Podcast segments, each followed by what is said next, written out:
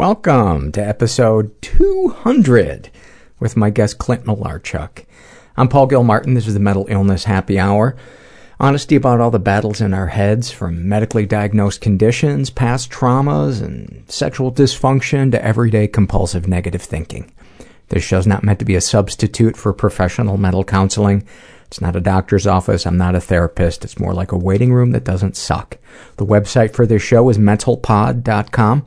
Go there, check it out, join the forum, read a blog, read a guest blog, uh, fill out a survey, see how other people filled out surveys, uh, sharing their deepest, darkest secrets, their struggles. Um, you can support the show there. You can buy a t-shirt. You can buy a coffee mug. Um, and don't forget to use the search box. Um, to search for episodes that cover certain uh, issues um, or blogs that cover certain issues.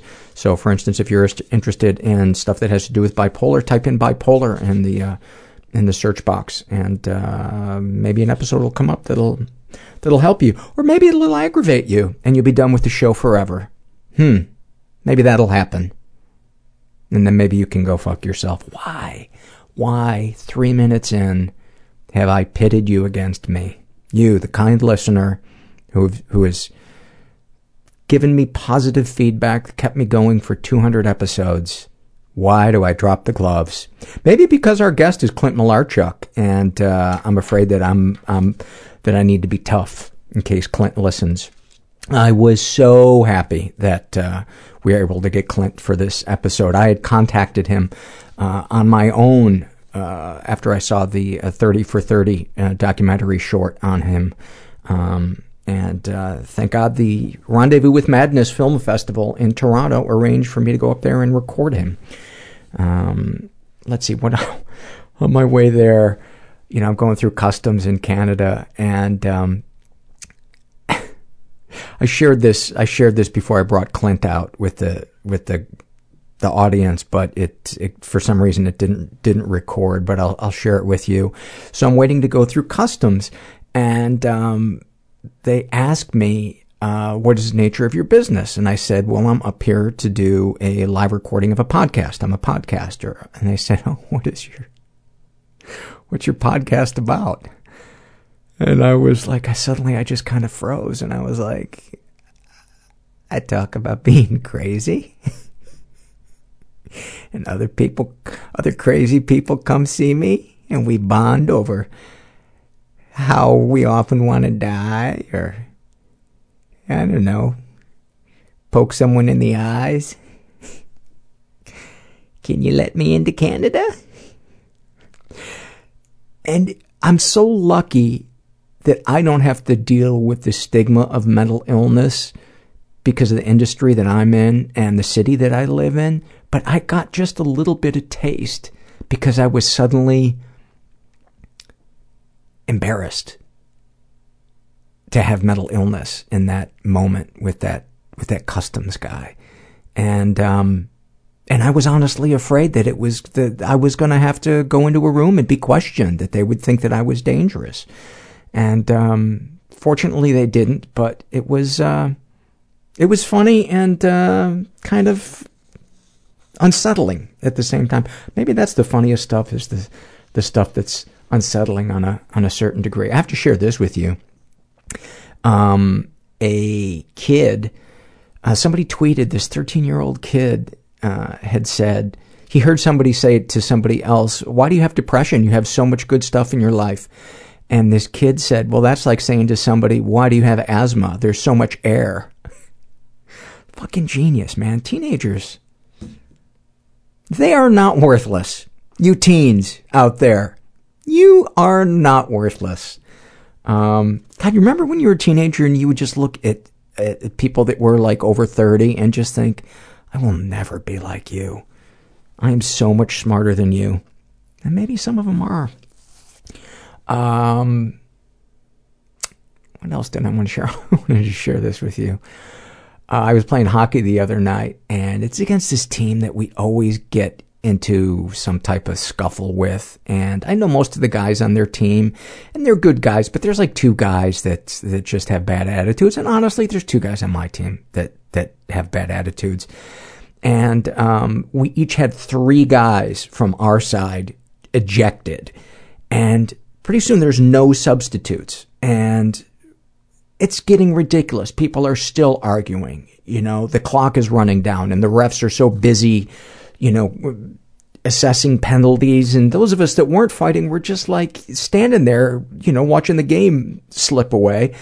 And, um, and I just got so tired of it in that moment. And, and I just looked at this guy on the opposing team who was like five feet away from me. And I just looked him in the eyes and I just skated over and I went, let's hug it out. And we just hugged each other. And then I just started going up to the guys on their team and I was like, you know, I, let's, where's the love? I said, I don't want to hate. Where's the love? And just one by one, I hugged each of the five guys on their team, and then we all kind of la- started laughing, and uh, and we played, and uh, it was beautiful. It was a beautiful moment, and uh, and I'm proud. I'm proud that I was the guy to bring love into the into the the momentary cloud of hate because I have been that guy making the cloud of hate. And it's not satisfying. Maybe for a split second it's satisfying. But, um, yeah, so I want to read you a couple of uh, struggle in the sentences. This one is filled out by a guy who calls himself Sorry I Picked the Wrong Parents. He is uh, in his 20s, and about his depression, he writes The unrelenting sadness isn't what scares me. It's the episodes of complete apathy I experience in between. I begin to casually think about ways to kill myself and find the only way to remind myself I'm alive is to cut myself.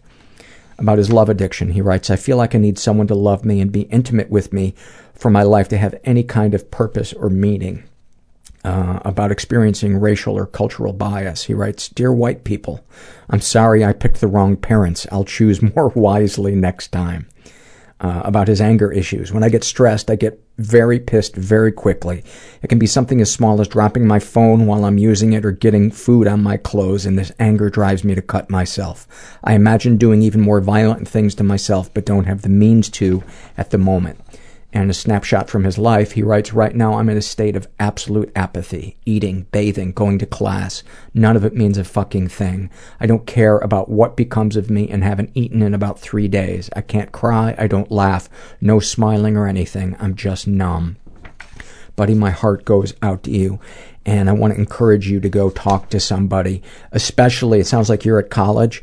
Um, there are often very, very low fee or free uh, counseling services, um, but you should see somebody because it sounds like there, obviously, something is very um, serious going on, and it might be something chemical that could be helped with with meds or beginning talk therapy. But don't don't just sit there and accept that that that small painful life. You you deserve better than that. This is, and I have been that in that place that you're at, and it that is not. It, you don't have to be that way. Uh, this is I love this guy's name. This is filled out by a guy who calls himself "fuck everyone who gives a fuck." uh, I am going to go actually get that dot com. I'm going to go buy that domain name and org because there just seems to be a little bit of altruism in that in that name. Um, about his depression, the task of brushing my teeth is like asking a healthy person to run continuously for 10 years. About his love addiction, purposefully looking away from an attractive woman because I can already feel the pain entering my soul. That is profound. That is fucking profound. Um, about his OCD, telling my negative side to fuck off while I tap my toe exactly 10 times before getting out of my chair. Uh, about his codependency, wishing my mate were as codependent as me, then it'd be a match made in fucking heaven. Uh, this is filled out by the other Heather, and she writes about her depression. It's the feeling of, I just want to go home but you have it everywhere, even at home. About her PTSD, she writes, I should be strong enough to handle this shit from my past, but some memories I can't simply unsee, and it makes me feel weak that I'm still affected after all these years. Uh, snapshot from her life. She writes, My adoption was a taboo subject in the house I grew up in. Any questions regarding the topic were completely ignored. It made me feel incredibly lonely. The thoughts I had on the adoption subject were pretty heavy and a lot to deal with on my own. One day at around age 12, I broke down crying because I felt so burdened with all of my questions. My mother came to my room, stood in the doorway, and asked why I was crying. Through choked tears, I started to explain. But once she understood it had to do with my adoption, she covered her ears with her hands, turned, and walked away. The sense of abandonment I had felt up until that point doubled that day, and it's still with me today. Thank you for sharing that. Um, you know, the longer I do this podcast, the more I realize uh, what we all experience may be different on the surface, but it's so similar in terms of how we f- feel it, how we experience it. You know, I was having trouble getting out of bed the other day just because of the anxiety and the dread and the fear of responsibility. And the thought occurred to me that every morning my body wakes up in a custody battle between my goals and my fears. Oh god, I wish I didn't need to take meds. Flat out fucking auditory hallucinations. I would literally wake up running from my bed. I'm afraid that I'll pass my anger on to my son. I thought the gunman was my father. Afraid of not being able to make a living. Um, that's probably going to break his heart if he hears it, but that's that's the truth. They committed him to Bellevue. There was this fear that if I feel this pain, I wish someone could see what was going on and just help me. that it will kill me and I will die and I will drown. You can't think your way out of a thinking problem. And I cried the way that a baby cries. I cried like an animal. It makes me so mad at myself that I do that. The burden of perfectionism. And that's when I got into therapy. Let's talk about that. So I was like, fuck it, I'm alive. I don't give a shit about anything. You are a shining example of what is best about human beings. I'm worried that the uh, Russian militia is coming over the hill. I know that, uh, but uh, Alice, how you feeling? I'm pretty good. Pretty good. Before I roll the uh, the interview with Clint, I just wanted to give you uh, set the stage, uh, as it were. Um, before they brought uh, me up to record the podcast, there was a speaker uh, named Kendra Fisher, who is a goalie. Um, who played at extremely high levels um, at one point, uh, playing for Team Canada. And um, she had untreated mental illness, uh, OCD, depression, um, a, a- lot of other things. And she's since worked through them and you know manages her her mental illness. But she shared her story, and so much of it was similar to Clint's. So when he gets on stage. Um, He's deeply affected by not only that, but they also rolled the 30 for 30 documentary short um, called Cutthroat, which uh, ESPN did about Clint and his story, and he hadn't seen it in a long time, and so the two of those were very emotionally overwhelming to him. So I thought that would be important for you to understand uh, as we begin here the interview with Clint. Let's get him to the stage, ladies and gentlemen. Former NHL goalie Clint Malarchuk.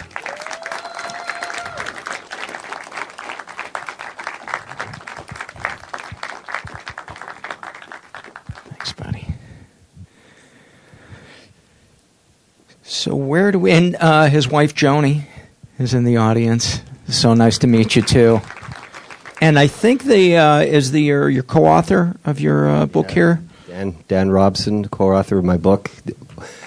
Beautifully done. Uh, Wonderful guy, and you know we, we didn't know each other when we started, but we're great friends now. Oh God, how could you not be? Yeah. You- um, the book is called in the states. It's called A Matter of Inches, and uh, here in Canada, it's called uh, The Crazy Game. Uh, I just finished it and uh, highly, highly recommend it. It's such a great peek into not only somebody who lives with PTSD and OCD and had a rough uh, childhood in many ways, but uh, it's fascinating getting inside the the head of a, professional athlete and and what that pressure is like. And I love the stories of being a junior, um, traveling on the bus and.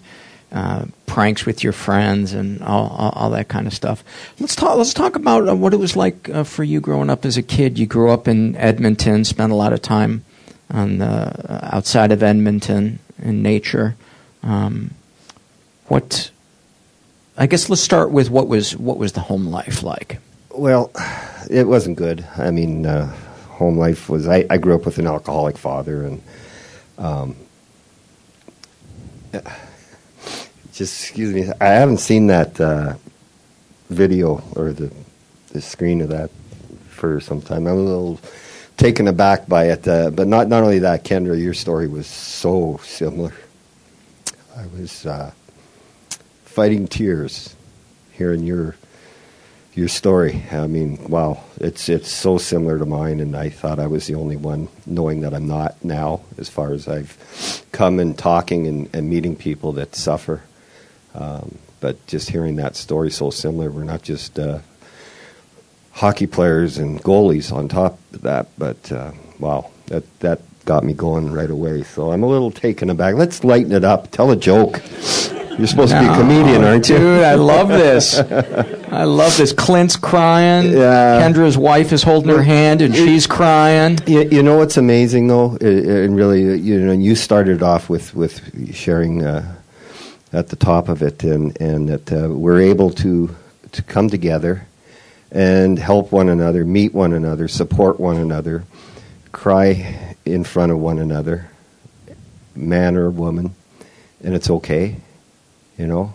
That's that's I'm safe in, in these these environments because I can cry, and I don't have to apologize or anything for it. Um, but we can also laugh, and and you know you you're, you're talking about the book, and we can get into that or whatever. But uh, it's amazing how my wife and I now, I mean, doing the book with Dan, and uh, you know, being interviewed and going deep into that that that those dark places again was really really hard. And then we we we now that we're out and we're speaking about it more, and uh, my wife and I, some of the stories, um, like me escaping from a mental hospital, and the CIA and FBI are after me. I got my cell phone. I'm doing the army crawl through bushes, and and they're looking for me, and and I'm talking to my wife, the CIA, the FBI, and you know, at the time it was it wasn't that funny, but now now we go, oh my God, remember that? The CIA? Come on, Clint. The FBI? You're not that important. and, and but we laugh, and and it, that's good, and it's healthy. It it really is. And like when you opened, you know, what are you doing coming to Canada? Well, I'm gonna crazy me talking to crazy people, and you know, we can use that term crazy. At least we can, you know, because I I I. I feel like I at times still am, and I definitely was. At least I felt it. And for for our, our afflictions, you know, it's. I guess it's a term of endearment. Isn't It it is, and Yeah. you've used it. You know, uh, Yeah. I I would bristle at somebody who doesn't know me. You know, saying, "Oh, Paul Gilmartin, that guy's crazy." Yeah. But like, if a friend says, uh, you know, refers to my somebody who I've shared with, you know, refers to it as my my crazy or something like that, I know it's coming from a place Well, of as a love. for, as a goaltender, we everybody said, "Oh, they're goalie, they're crazy," and so it was actually kind of cool because you could act any way you wanted, and you'd have the excuse, "Oh, he's a goalie." You know, they're crazy. They can. They, it's just your. If you're a goalie, you can do that. You can do anything. Is there? Uh, I don't think it's any coincidence that the two uh, most idiosyncratic uh, athletes that you see in sports are pitchers and goalies, and it makes sense because there are there is no other than maybe a golfer, but they're not supporting a team. There, there are really no other athletes where there is much burden on their shoulders that I can think of. Well, I, you know, quarterbacks. Yeah. Um, you know, a pitcher. You know, you know, but i- i- i- something about the, the the objects coming at you increases the, the. You might want to say uh, goaltending is is maybe a little more. Uh, Have, have you ever taken it personally, like when somebody, and I know you have because uh, I've, I've read about all the fights, uh, so I would imagine you took a lot of things personally when you were in your sickness. But you know, if somebody really unloads a slapper at you, um, does it does it ever just piss you off? well, in practice, it did. You know, like When they wa- go high on you? Yeah, and especially in warm ups. And I think I wrote about that in the book Yeah. when I threw my stick and broke that guy's nose. I think that made the. You know, it's One like- of the many like- noses Clint broke in the well, book. uh, you look at my nose. I, I, I didn't give all the punches. I took a few. You have supported so many doctors' kids going to college. It's oh, absolutely, funny. yes. Uh, You're a gift. uh, not just not just the medical doc, like the psycholo- Oh, Yes. psychiatrists. Say, I've built a few mansions for them. But but it would uh, it would it would piss you off when uh, if they didn't respect the warm up and, and that once you're warmed up, you know, you're kind of fair game. But I guess what I was asking was because you didn't really refer to it in the book, but um, you know, there's a there's a headspace I would imagine. I know just playing amateur hockey that you get into. It's us against them, et cetera, et cetera. Um, but when the stakes are so much higher, and you're somebody like you who was raised to be a cowboy, What do you mean, somebody like me?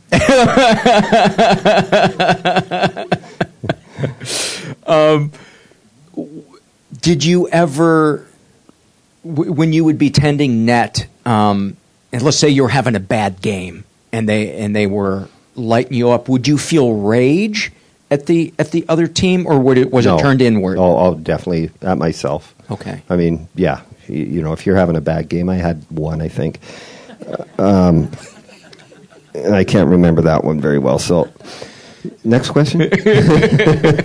no, for sure, it was always internal. You're, you, you know, it's it's it's about you. I'd say, you know, uh, listening to Kendra again too on, on that stuff. There's there's it, it, it's yourself and and also the sleepless nights and not wanting to leave the home and and and and and, and there's so it, I, I was really impressed with your story It's it's it's shocking how similar your, your story is. Oh, ridiculous. Uh, we, Kendra. uh, Kendra and I met yesterday. Um, I think it was at a strip club, and she was working. And, and no, we were here at this uh, great festival, by the way, and uh, I, I was like, "This is this is too weird." And I said, "You must have read my book, and you're screwing with my head because you know I'm crazy, and you're telling me you're crazy, and you did this and this, and, this. and it was on and on and on." I'm like, "Come on!" Finally, I said, "Do you like horses?" okay, that was the only thing that she wasn't really into horses because it was really getting weird on our on our there's things that we have shared in our in our in our in our positions as goalies in hockey and and also just on where we've been to the depths we've been and um, you know a little bit of self medicating in there and all this stuff it was just like and then to hear her speak was even she went into more depth of it and I, I was I was tearing up because it was like she read my book, but she didn't. She didn't read my book, and so now I'm pissed off and taking that personal. I don't take things personal, right? Isn't it isn't it the best? Even though you're you're not happy they had to go through what they went through, but isn't it the best just knowing you're not alone? Oh, my God. feeling it, You, you know, feeling it in your bones, in your gut. It's when, like when when when I wrote the book, I I, I mean I relapsed. I I, I relapsed uh, and started to drink again because it was so painful. And I remember the um, the final edit I did, and uh, like on the video, that's all filmed in my barn because that's where I live. My wife won't let me in the house too too much but I love my barn. I like being outside, and if it's the winter, I, I, the barn has a little bit of warmth or whatever. But I, I like to be out there. So, anyways, I'm on the phone with Dan, and we're I doing the final edit, telling him the things you know we need to tweak or whatever. And I, I as soon as we were done, we went through it, and I just cried, and I just like I not cried, I sobbed. I just it was coming out of me, and it was just so emotional and the bond that Dan and I had formed doing the book because he'd seen me cry before many times, but he, it was like he hugged me through the phone. Now, that that's what sharing did at that point. I could feel his love for me, and but I guess my point: the book was so damn difficult and I uh, that I did relapse and started to self medicate again. So that's how hard it was. I'm not proud of the relapse, but it happens. And it, it, it, the, the- point is, now that the book is done, everybody goes, "Is it hard? You're out there and you're talking about it." And oh my God. The feedback has been so phenomenal because people are going basically just saying thank you, and all that is is I just shared and it's like you said now now it's it's it's out there and people can relate and you don't feel alone You don't feel alone. even, even when i i still think oh i don't know if anybody had it quite as bad as me and then kendra shares her You know, it, it, it's the same stuff. And there's a lot of people, I, I'm assuming here, uh, you know, that know somebody or are struggling, and it, we're all in it together. And you know, we speak about. I think Michael Landsberg with TSN coined the phrase, "It's a, a weak. Uh, it's not a weakness, it's a sickness." And that allows you, okay. And and what's the difference between? There's so much physical parts of of this uh, element, and you know, for me, I have a chemical imbalance. It's a I don't produce enough serotonin, which causes anxiety, depression, all the, all the things we talk about. And what's the difference if you're diabetic? It's a chemical imbalance. It's a, it's a per- and perfect it's, it's physical. It's Yeah. physical. Problem is because it affects our emotions and our thinking, and that it becomes mental. You know, I always say, you know, when when somebody emails me and they say, you know, I went to my mom or my dad or my spouse and said, you know, I'm I'm experiencing this stuff. I'm, uh, and they say, you, you just look at all you have to gr- be grateful for. You Yeah, know, yeah. look at. Yeah, yeah, I've been I there. always say people that think they understand clinical depression because they've experienced situational sadness is like thinking you understand Italy because you've been to the Olive Garden. there's a slight resemblance, but it ain't the same thing. It ain't the same thing. Uh, let's. I want to talk about your your how you got to where you are today. So let's start with the beginning. Re- paint that picture of your dad coming Well, home that yeah, night trying to get into the house. And and it goes back, yeah. You know, and whether this had a big uh, part of my mental illness, I don't know. But I, I had severe anxiety as a kid. But home life was was bad. I, you know, I, uh, my father came home drunk one night in the middle of the night, and I woke up to smashing of windows in in the house. And you know, those are traumatic things. And th- shortly after that, I was hospitalized with severe anxiety. Um, I, f- I didn't feel normal as a kid by any means. Um, over time, you know, things, and, and at that time, they didn't know what to do with me. They, they had no idea. And so I was hospitalized. They were sedating me, and, and there was nothing really done. I did get somewhat better and went through my. Uh, my teenage years, I, I, I know I was obsessive because I was obsessive to be a goalie, a, a good goalie. Not, not for me, it wasn't the blue and white. It was to, to be an NHL goalie, and um, I too can relate to the obsessiveness of doing everything. And I knew I trained harder and did more than anything, but I don't know if that was a channeling of my anxiety from my childhood. I don't know, and it really doesn't matter. It just, you know, I, I was overly obsessive, but it, it, it saved me in some ways because I, I thought about this later that I, I'd walk home from the outdoor rink, and on the outdoor rink, we I play for hours and hours and hours, and I didn't want to go home. And you're a kid, you don't think, why don't I want to go home or anything? I now I look back, I probably didn't want to go home because home was not good. But I'd walk back home through this big field of snow, and it was it was like the anxiety would start to build again and I, I, I'm sure that was because I was going home. So my freedom was the rink. My freedom was hockey, and it evolved into you know later in life and making it to the NHL and and um, I think my obsessiveness got me to the NHL, no doubt, because I trained. Uh, a quick story: My brother was seven years older than me, also a goalie. We had a lot of the same coaches, and he was the skill guy. And every uh, coaches, when we go back, they say, "I can't believe that uh, I made it to the NHL and he didn't because he had the skill." But I obviously had that work ethic that was beyond even work ethic. It was obsessiveness. So I, I give the OCD credit for getting me there. It was later on that it overtook my life. What percentage of um, professional athletes do you think have a touch of OCD Oh. or not just athletes. I think uh, there's a lot of very, very successful people in business, in in athletics, artists um, that are driven. They have OCD. I think we all have a touch of it. how about professional hand washers? Do you think? Are you, are you talking about me again? I, I don't take things personal, but man, you're getting under my skin. I was a professional hand washer. I still am. I still am. But you know, I can, I can, I can live with that. I don't get as many colds as you guys. What does it What does it feel like in your body when your mind is telling yourself um, you got to wash your hands again, and you resist the urge to it? Is there is there an energy that's left in your body as you fight that urge? It's it's anxiety, and and that's just one, you know, element of it. What you're talking about, germs d- d- and uh, oh, the describe anxiety. it if you- if Oh, you would, in your body. my gut would just be nodding up, and and then I can feel my. Like uh, uh, just just describing it, I'm starting to feel it. My shoulders start to get tight. I, I hunch in a little bit. My breathing will get shorter, and my mind starts to.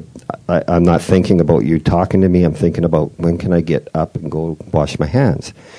And see, I just took a breath because it's it's like that right now. Describing it, I'm getting that, that gut feeling. My heart rate will speed up. Um, yeah, it, it- and and that's just one uh, aspect of OCD we're talking about. We could go into ritualistic thinking, or you know, a lot of different things where the same bodily things happen to me. What are some And- of the and- and- ritualistic thing? I'm sorry, I cut you off. No, I didn't no, want to finish. What are some of the ritualistic thinkings uh, that that you just mentioned? Um, some some things that you Well, it, it- it- it's not so much what it was; it's that I couldn't turn it off. And people that don't have OCD, they go, you know, just quit thinking about it, or quit doing it, or you know, whatever. And uh, my wife always says it's like somebody. We've all had a song stuck in our head, and it might be a not a good song. You don't. Like. It's like always it. a terrible song. It's never a good and song. It's stuck in your head, and you get, gee, get out of there, get out of there. Well, it's it's kind of like that, except magnify it, and really know that you cannot stop that thought. You can't stop it. It, it. No matter what you do, and that is the chemical imbalance. It's got nothing to do with willpower. It's got nothing to do with uh, uh, you know just some ch- change your get busy with your hands or anything like that. You can be busy with your hands, but it's not going to turn it off and it, it's it's that chemical imbalance that doesn't allow your rationale to go. Okay, I'm going to think about something different. You don't have that ability, and it's a chemical imbalance. It's like telling your pancreas, "Okay, start producing more insulin, so I'm not diabetic." It's like a terrible song stuck in your head that's written about you Yeah, by a bitter ex. yeah, yeah. it, it'd be like going to see a bad stand-up comedian, and Easy now. and Easy now. and, and trying to laugh so his feelings aren't hurt. I wish I could say that that never happened. but you name a shit gig, I've done it. I performed for two people one time who did not care for me. Wow, Yeah, that was tough. how how'd that work for you? Yeah, not good, not good.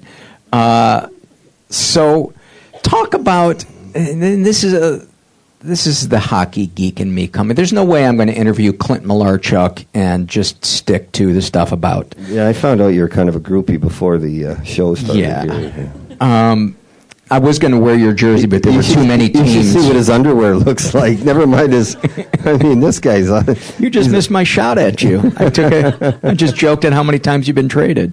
I said I was going to wear your jersey, but there, I, I- there was nine different teams to pick from. Come on, he took a shot at me. I can't take a swing back. Yeah. Um,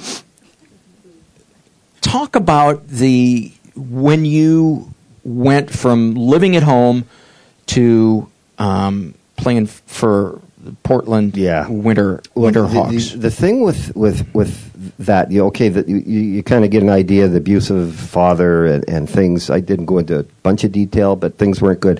When Dad left and we had nothing, zero. He wasn't. We didn't even know where he went to.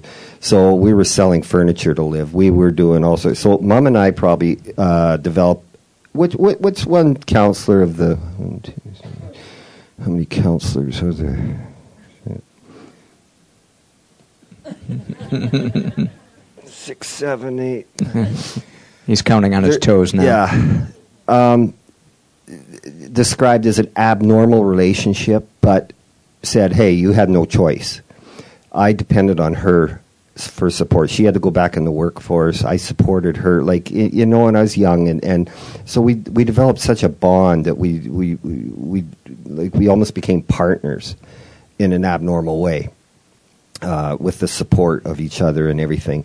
And I think that uh, leaving home, I was so homesick. I mean, I almost quit hockey. I wanted to quit hockey. It, it was that bad. But hockey was my life. It was my love. It was my savior of of my mental mental problems that I was having without even being diagnosed back then. So it was very tough for me to leave home, and, and because of that bond I had with, with my mother. And uh, you know, I'm not ashamed of, of, of it. We had we, we developed that bond because we had to for survival um, and support of each other. So that was the biggest thing for me leaving home was the, just the unbelievable homesickness. Uh, when you uh, there's one other thing I want to talk about, and I'm not trying to throw your mom under the bus, but I, I found I there was a kind of a link in my brain between that moment Imagine that. that, that that moment when you were a kid and you got hurt on the ice, and what your mom when you wanted Well, her to comfort you, but you remember what she said? Well, a, a lot of people, um, you know, ask me, what, what did you think? What was going through your mind? Because, you know, you're, you, you see this blood pouring No, out no, no, no. I'm talking about when you were a kid, and you shared this in the book where you got hurt one time. Oh yeah, yeah. She she was a she was a tough old broad in, in a good in in really good ways. I mean, she knew the hockey, she knew the game, and and uh, she brought me up to be tough. Uh, you know, as far as hockey went. And one time, you know, I, I, I went into I was playing forward then. I was just a tyke, and I went in the boards and the butt end of my stick. Oops. And Speared yourself in the back. Yes, and you know, she. I remember she was up on the snowbank looking at. She says, "You know, skate off. Don't, don't go down." I'm like, "It's a nuts." Mm-hmm. And she goes, well, "It's a long ways from your heart. Get, don't lay on the ice. You know, be a man about it almost." And so she taught me that that toughness. Yeah. Because as I was reading your book, it's it, there was just time after time after time where that's that was your coping mechanism was to you know quote unquote cowboy up Oh, for sure. and deny Yeah. what you were feeling inside, which you know is at the beginning of the interview as you were tearing up. It's it's beautiful to me when anybody does that, but when you do that, it's especially beautiful because you were that cowboy stereotype for so long. Um, can you can you talk about Well, that? it's it's taken me that you know I was always um, trying to be the tough guy all the time. You know that hence the fights, hence the rodeo, hence the hockey play, hence everything that I did was always trying to be masculine and and you know tough. And I think that hurt me from a young age, trying to always be and and and it's part of society with men that you know men don't cry men don't show emotion. Men i did an interview the other day and there was a lady and a man interviewing me and off the, uh, on a commercial break um, he says well she's real open and honest about her mental illness and depression and everything. She go, he goes i got panic attacks. I've touched it a bit on the air but i really struggle with anxiety and, and panic. And i said well, that's the man thing, and and before you know it, we come back from a commercial break, and he's now going, yeah, that panic stuff, you know, I got some of that, and well, I got quite a bit of it, you know, and he started to open up because I shared, you know, and it's like, okay, that's why I feel like uh, for me playing in the NHL, and uh, you know even the rodeo and you know the ranch life and everything they're all kind of manly stuff you know in canada hockey in the nhl you got the superman cape you're bulletproof so that has given me an avenue to be vulnerable now because you know i've, d- I've done all that stuff that, and people You've proven that you've Yeah, got that side I've figured got, out. I've got some testosterone, and and That's actually how it's pronounced. Yes. A lot of people mispronounce it Yeah, I- testosterone. nailed it. Yeah. and and you know now I can. I, hey, my book is out there. It's open and it's described as raw and like almost too honest. You know, you can never be too honest. But and so what am I going to do? You're all going to know my deep dark secrets. I think So so. what? I think so many guys are afraid to admit that we have a feminine side to us. Everybody, you know, women have a masculine side to them, and men have a feminine side to them. And uh, you know, I kept mine buried for 48 years, and Yeah. now that I've gotten in touch with it doing this podcast, it's fucking awesome. It's so nice to Yeah, to let like, uh, down. uh, uh, like he, I'm tearing up with Kendra talking, and I thought, well, I got to get my shit together before I go up there because they're going to see me cry. Uh, So what? You know? There's one guy. No, there's a guy in the back that was mocking him. Yeah. you should have seen it. Hey, And hey, he was buddy, somebody we all respect. Come here and bend my nose for me. I'll Yeah. straighten yours. but it's it's so beautiful seeing um, seeing somebody get in, t- in touch with that side of themselves because it's funny uh, people can see that us suppressing that side. Most people can see us. Somebody who is well balanced can see somebody suppressing that that side and themselves coming uh, you know trying to to come out. And it's heartbreaking to watch somebody deny um, part of their authentic uh, selves. And in your book it's just such a beautiful arc. Um, let's i know we saw on the on the clip um, i'm i'm recording this and the, the listeners to the podcast are going to hear this they they won't get to see the clip um, if it's not too painful for you to talk about the the accident when you were playing goal could you talk about that but if not i, Mm-hmm. no, I, no, I completely no, no, understand no, no. I think it's important because that was the the push that that really not realizing it at the time. Um, in fact, it was years later that um, that I realized that that accident really spiraled me into the depths of real clinical depression, anxiety, OCD. Yes, I had OCD, but not. It was manageable. Like I said, it got me the NHL and probably kept me there for a number of years. The accident itself, um, when I when I see it, uh, first of all, after it happened, I had terrible nightmares, and I always thought those movies are so fake, where the guy you don't even know it's a dream they're showing in the movie, and all of a sudden they, they cut to the guy and he wake, wakes up in bed and he's sitting straight up and he's sweating and going, like, yeah, right, Hollywood bullshit. That was me.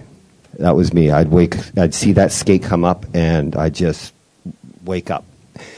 But when the accident happened and I saw the blood, I thought, oh, this is it. I, that's an artery or it's a vein. I'm, I've got minutes here. And I immediately thought of my mother. And, and for the listeners, um, a guy was coming into the into the crease, an opposing player, your defenseman, Right. kind of knocked the guy off balance. His skate come up, Yeah. came up, it hit you in the neck, and the footage of it shows Yeah. uh, the, the the blood coming out with each heartbeat pumping out Right. in a in a stream. Yeah, when every time my, my heart would beat, I, I I'm assuming that's why it was squirting, you know. And it would squirt. The first couple pumps went about six feet. And I went, oh my God, this is not good. And uh, I thought of my mom. I thought, I got to get off the ice because mom's watching this on TV and she shouldn't see her son die on, on you know, Technicolor. And um, so that was because I was given credit for you know manning up and skating off under my own power rather than laying there. Uh, well, the other thing, Terry Gregson was the referee, and he's looking down at me, and his eyes like he goes, "Get a stretcher, he's gonna die." And I'm going, "Oh, thanks." and so, so I thought, well, okay, I'm gonna, I'm, I got seconds, may, may, minutes, or whatever, and I'm gonna wait for a stretcher. No, I'm, so that was part of it too, getting off quick. But definitely, my mother was uh, uh, first and foremost. I got to get off. I don't want her to see this, and um, you know, that's trauma. And and Do you, not- thi- do you think part of the trauma, in addition to what happened, was the look on people's faces Oh as they were God! around the- you? everybody's patting. Even the doctors were looking at me, going, "Oh, I, uh, you, you know, like I'm used to broken arms. What are you doing, bleeding like this, buddy? I'm not trained." Yeah. Talk about the, the, the two guys that were there that, that helped you on your way to the.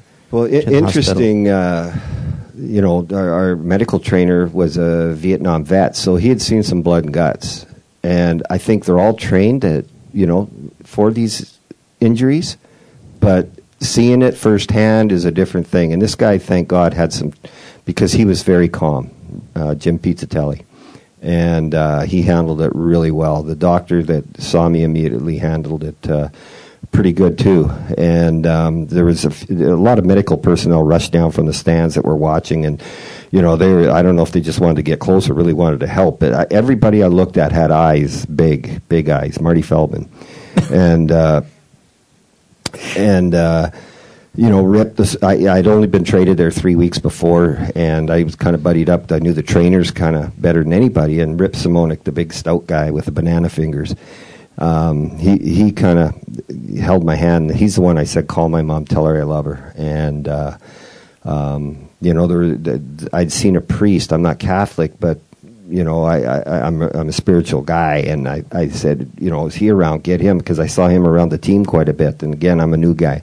And I thought, wow, if I got three minutes, I got a lot of repenting to do in three minutes. So get him here quick. And uh, um, y- y- what's interesting about that, though, is you know I came back so quick. Again, the macho man up. Despite everybody telling you take the season right, off. right. No, no, no. I, am a cowboy, man. I, I'm. You watch. I'll be back. I'm playing this season, and you know, uh, so I came back really quick. Let's fast forward to 2008 when I shot myself, and now I'm, uh, you know, I, I, I'm in this treatment center, and this lady counselor who's, I called her some names too. Um, that would make Joni proud because she'd like to know that that's not the only person I ever cussed when I was at my worst. Um, but Tina? Tina, and she was like trying to convince me I had PTSD, and I'm going, ah, why? Because of that accident and blah blah blah. And I go, are you kidding me? I'm. I came back so quick. I was, I played ten days later. Blah blah blah. It was almost insulting, you know, you know. And it, it- she gave me this book to read, um, and and it was about uh, trauma and animals. Of course, I'm an animal lover, so there was this one story that really hit me, and I went, wow. Um, it, it was about an antelope, and, and there's fight, flight, and freeze. Well, the antelope gets caught and it froze. The tiger takes it to the bushes, goes gets the cubs. Cubs come back to eat, and the, the antelope it went into freeze, so it wasn't dead. And what it did, it, it got up and it shook all its limbs and bounced off. About four days later, Joni's coming to visit me, gets in an uh, icy fender bender in the mountains, and she says, "Oh, I held it together. Cops came, we wrote out everything. I got in the car and I just started to shake, and then I cried. And I went." That's what you're supposed to do. That's what the antelope does. We're animals. This is all good. This is good. Tina, I got PTSD. and and so then we went into extensive therapy on PTSD, and she did some weird voodoo shit to me that was really weird. And then it, she even shared with me. She goes because I, I after we did this stuff, she was like, she'd see me, and every time I saw her, just, just sobbed for three days. I cried after she did this uh, this stuff, and uh, but it's amazing all that time y- y- as animals. Uh, antelopes know what to do. You know, nature takes care of that. But as men and people, but especially men in society, you don't cry. You don't. You you get trauma. You buck. You you you you know. Man up. Let's go. Ignore it. Whatever you got to do. And we're so know? and we're so oriented Yeah. to fix things Yeah. instead of to just be and feel. So for how many years? Do the math. Eighty nine to two thousand eight. Somebody. 19 years? 19 years, thank you. 19 years I had all this trauma in me that I never got rid of because I was a man and I got back quick and I'm, I play hockey and, and I never had counseling. I never, never thought of counseling, no, nor did the team in 89. And when Zednik cut his neck, he had counseling, the family had counseling, the players had counseling. That's how far we've come, thank God. That's good. But I had all this trauma, and that's why I cried for three days. It just came out of me. Uh, Richard, for our listeners, Richard Zednik uh, was a player who had a similar injury um, years after Clint's. Yeah, And it, it- and it triggered. Uh, that kind of brought Yeah. you down to, Yep, a to your knees. Yeah, yeah. and and his ironically, you know, my accident happened in Buffalo, and his accident happened in Buffalo. So don't go to Buffalo. It's a cutthroat town. Talk about the the darkest of the dark days And Jesus Christ, I shot myself. How dark? you want another dark? no, I want I want to talk uh, about because our listeners This guy's a sick man, but he admits it. our listeners don't know. Um, and I don't need graphic details about what happened, but you just refer to, yeah, the day I shot myself. And I think our listeners are going to go, what? What? Uh, Maybe your listeners should have bought a ticket and come here. Huh? We have some listeners here. Do- do How many we? listeners? Oh, isn't that like that. what two again? Huh? Yeah, two. uh, just tell tell the, the, the listeners what it what it was that, that happened. This was in 2008. I think a lot of people can relate. But, You know, now that I'm in in a, in a 12 step program, and you know, a lot of I realize there's a lot of people that have suicidal thoughts, and I think a lot, a lot of people have suicidal thoughts, and I acted out on it. Um, obviously, alcohol helped me to do that, but there was a time, and at that time, I didn't want to die but I didn't want to live. I wish God would just take me, or I get hit by a train or a car, or you know, because I didn't want to do that drastic act of of suicide. That's one of the nice things about turbulence on a plane, and I'm not kidding. Is when you're in that place that uh, I would get giddy when Yes. the plane would get turbulent, and Yeah. everybody would be scared, and I'd be thinking, They're, they're all I hope scared- it goes yeah, down, so I don't have die. to do anything. I relate. Yes. I concur. Yes. Yeah. Go ahead. Yeah, it's like Yeah. you know. it- Finally, Yeah. somebody's d- helping me. yeah, somebody's listening. Yeah. what took you so long? I was Yeah. ready two days ago.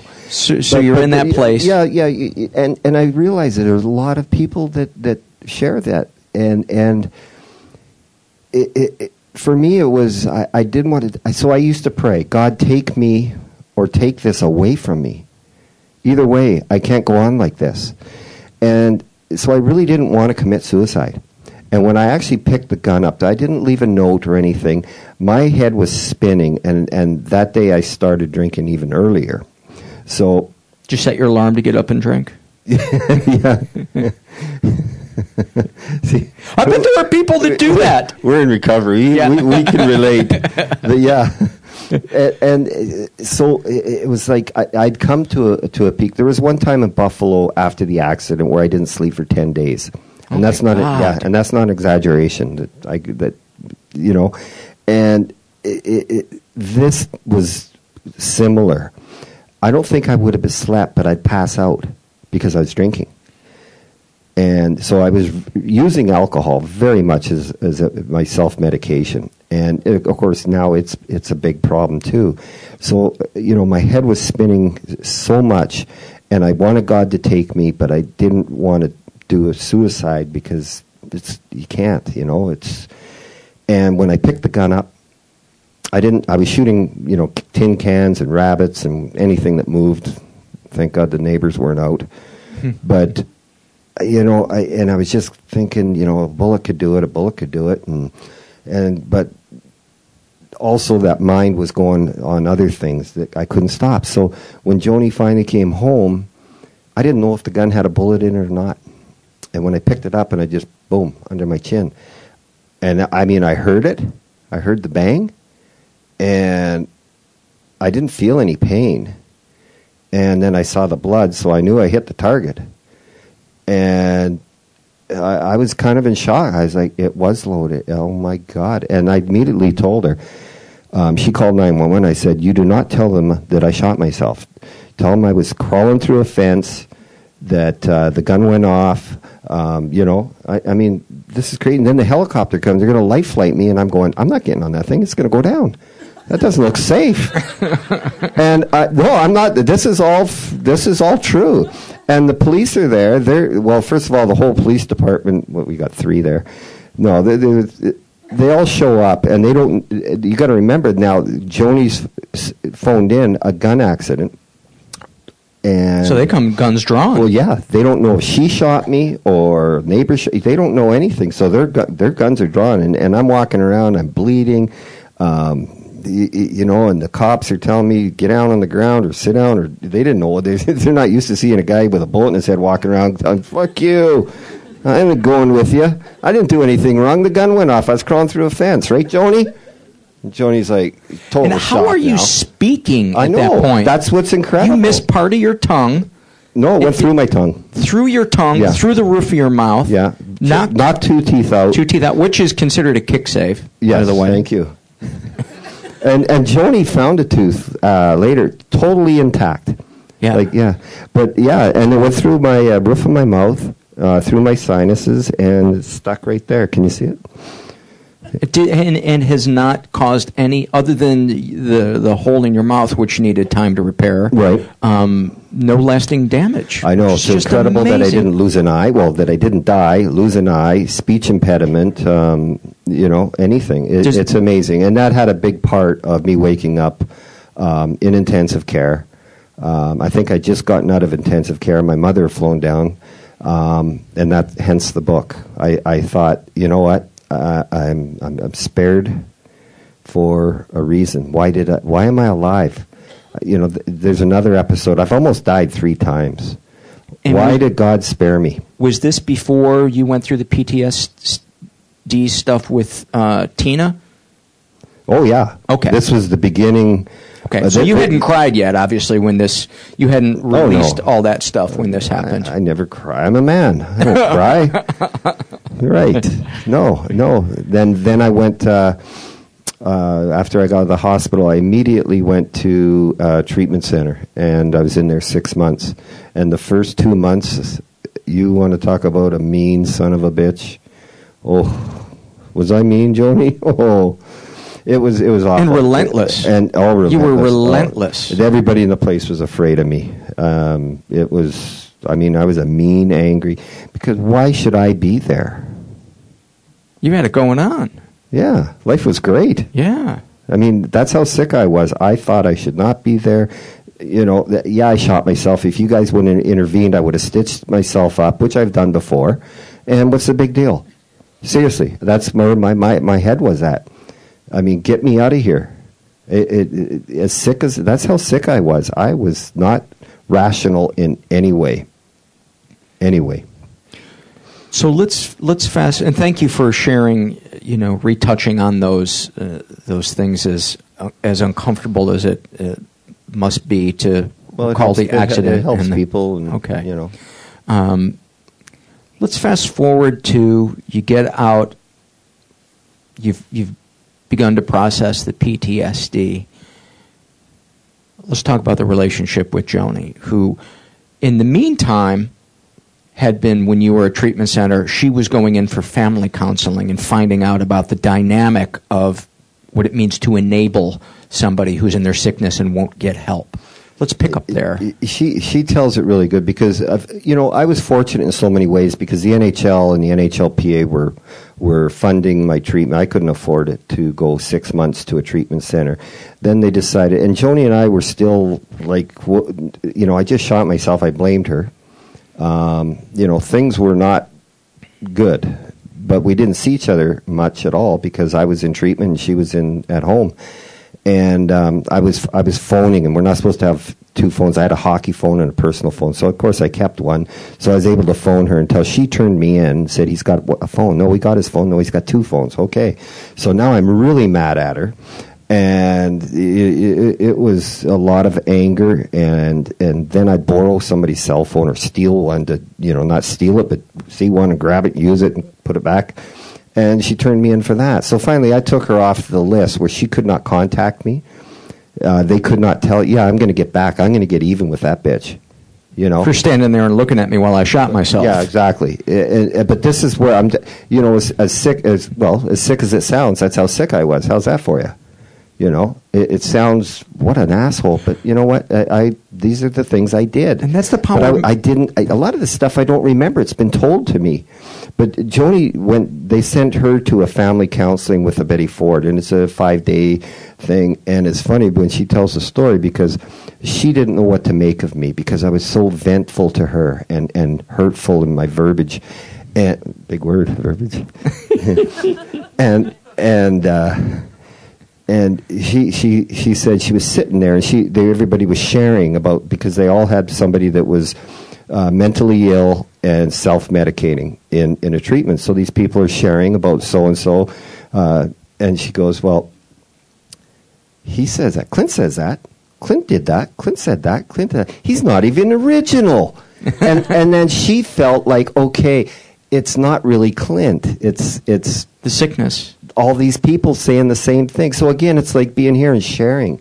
You know, it, you're not alone. So she didn't feel alone. So then we started to open up the communication, and she could understand more that uh, I, I, it was the sickness. It wasn't really me, and she knew that anyways because she seen the good Clint. She just didn't like my evil twin, and he lived there. I mean, he was there, and he came out every day.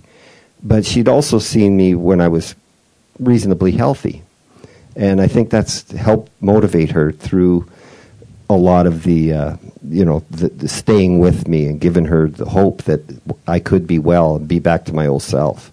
I heard during the video there's some people when when Joni was speaking and when I shot myself I didn't lose consciousness so I'm that's how thick my skull is. Um, so I'm standing there bleeding, and I said, "See what you made me do." And I heard some people go, "Oh, that that's trauma for her," but that's how sick I was.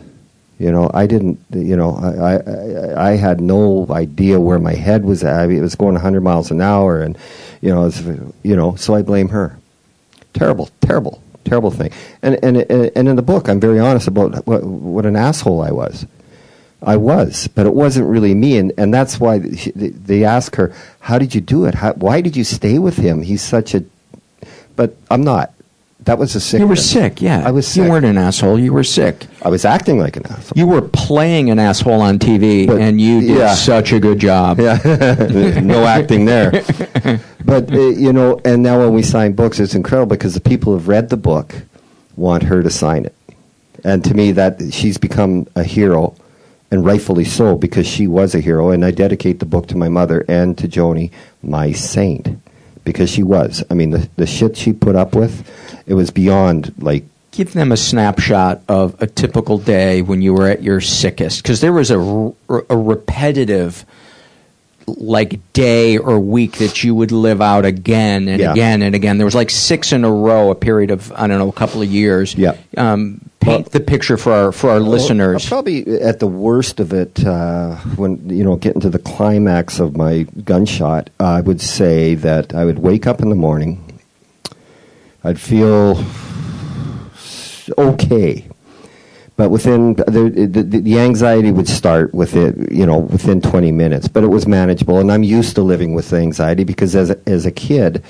I thought that was I, I lived with anxiety, and if I wasn't feeling anxious, something was wrong. So I would, you know, so I'm getting to that anxious point. Within two hours, it would it would build to where I'm I'm just clenching my fists, and the head would start to spin, and thoughts would come in, and I couldn't turn my brain off. So I would start to drink. It would calm me down a bit, and I could go about my day a little bit and, and, and, breathe a little bit because I couldn't really breathe and I'd be all tight. So I could breathe a little. And then I'd obviously drink more because my head's fighting. Now I got both things going. You know, the head's trying to combat that booze, I think. Uh, so I drink more and more. By, you know, 8 o'clock at night, I'm pretty much 30 beers in. And it's a nice round number, though. Well, I wore 30. was that your yeah, number? Yeah, it was my number. So I drank 30. you really do have OCD. but I quit at 30. you know, I, I never went to 31 or 32. And and by then I would be now I'm a drunk idiot, you know, whereas before I was just an idiot. But I, I would become very um, violent and verbal and mean and And needy. and Needy, too. Well, th- th- this is the thing. I go to Joni, and now I'm and now I've the, the, okay. This is where mental illness is. I didn't want her to know what was going on up here, so now I've got a belly full of beer, and I, that's given me the courage to go to her and talk about it. This, I need this. I need this, and you know I'm not making sense because I got 30 beer in me, but my and now my mind is going so fast that she can't even make out what I and I don't know what I'm trying to get out there, and I'm just emotional, confused, and I, I, I'm just like ah. I could hold my head and scream, and I did sometimes because I couldn't communicate. I couldn't turn it off, and I couldn't. I wanted her to help me, and she couldn't. So then I, you stupid bitch, what the, you know, Jesus Christ, can't you see my pain? I'm in pain here. I grab my head, I'd roll on the floor, I'd, you know, violently act out, throw chairs. Yeah. And and you, But then tomorrow, I wouldn't. I'm have, sorry. I, I wouldn't Yeah. have as much uh, anxiety till 20 minutes into tomorrow, and then the whole thing would repeat itself. and you would also ask her over and over again, "Do you love me? Why do you love me?" Yeah. And you wouldn't, and she would say, "Yes, I love you. Here's the reason why I love you," but you wouldn't believe her, and Right. it would go on for Because hours and I wanted that thought to complete, and I thought that she could help me complete the thought. Yeah, Like- sh she loves me, or you know, I, I'm a good guy, or I'm a great horse dentist, I'm a great hockey coach, or whatever was b- bugging me. And it usually comes from our insecurities, I think, um, something that you care about. And because if it's something you don't care about, you're probably not going to have that head spin on it. I, I think too that there's a war in our brain that we're a piece of shit and we're a fraud, Mm-hmm. and we we believe that on a certain level, but we don't want that to be the truth, Yeah. and so we want that person to end that war for us. But no, yeah, oth- yeah. no other person ever and, can. and as Kendra said, pathetic. yeah, You know, felt pathetic, and it, it, it's it's not anybody's thinking that, but we are. And it's things sometimes that we're insecure about, or that we really care. For me, it was things I really cared about. The the one thing I really cared about was I hope Joni loves me. You know, and so that's why my head would spin a lot about love and her love for me. And you know other things like coaching you know a good, good coach or you know it could be a, a but my, mine usually at that time i think i was just so insecure that i wasn't i didn't love myself probably. I wasn't lovable. I was pathetic. She must think so. Let's ask. Let's ask her. Maybe she can convince me. And even when she'd say yeah i love you uh, what i didn't hear you i heard her but the head couldn't complete the thought would you ask her thirty times? that time, they, I think I, I broke my uh, ritual and probably asked her a You- hundred. You, did Yeah. multiple, Yeah. multiples of Multiple 30, 30s. 120. Yes. And you'd get you get winded at hundred, and you'd be like, twenty more. I can do it. I can do it. Uh, well, um, we're we're out of time, so uh, That went I'm, quick. I'm gonna. That, that did. You didn't even quick. tell a good joke. I never tell good jokes. well, there's two people that think you do. They've spread the word. Yeah. There's probably now four. uh, it, your story is such a beautiful story, and you're such a good ambassador for um, for talking about this, and uh, uh, as well as Kendra. Yeah. Uh, Clint, I want to I want to thank you so much Thank for uh, just being you, man, and You being too. and being You too. honest. You, and you're um, the same. Yeah, and, and thank you guys for, for coming out and uh, and supporting not only the festival but the podcast. Thank you very much. Thanks, everybody. Good job. I so so enjoyed that um, that conversation with Clint and meeting Kendra and uh, her wife Christy. Um, and I'm hoping to um, record Kendra uh, next time I'm in Toronto, or if she ever gets out here to uh, to LA.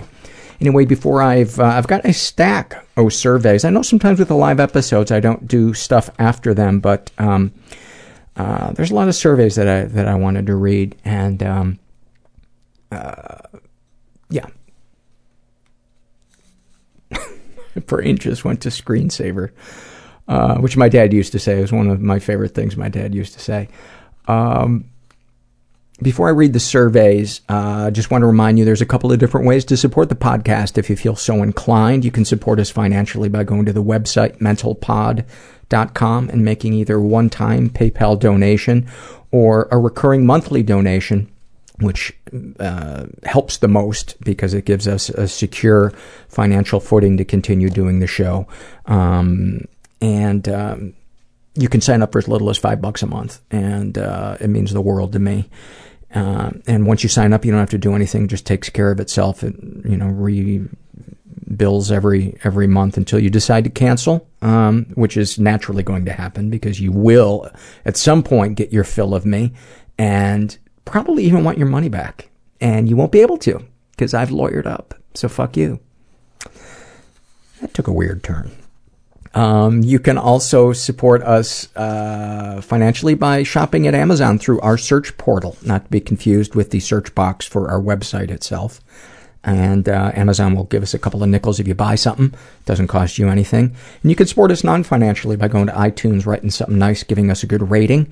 And um, you can also help us by spreading the word through social media. That that really helps um, bring more listeners to the show because um, you know people get tired of podcasts and they leave them, and we always got to kind of find new listeners to keep uh, to keep it growing because. Uh, I want I want to keep this uh, as my thing to to do, my job, and um, there's no other thing I'd rather do in the world.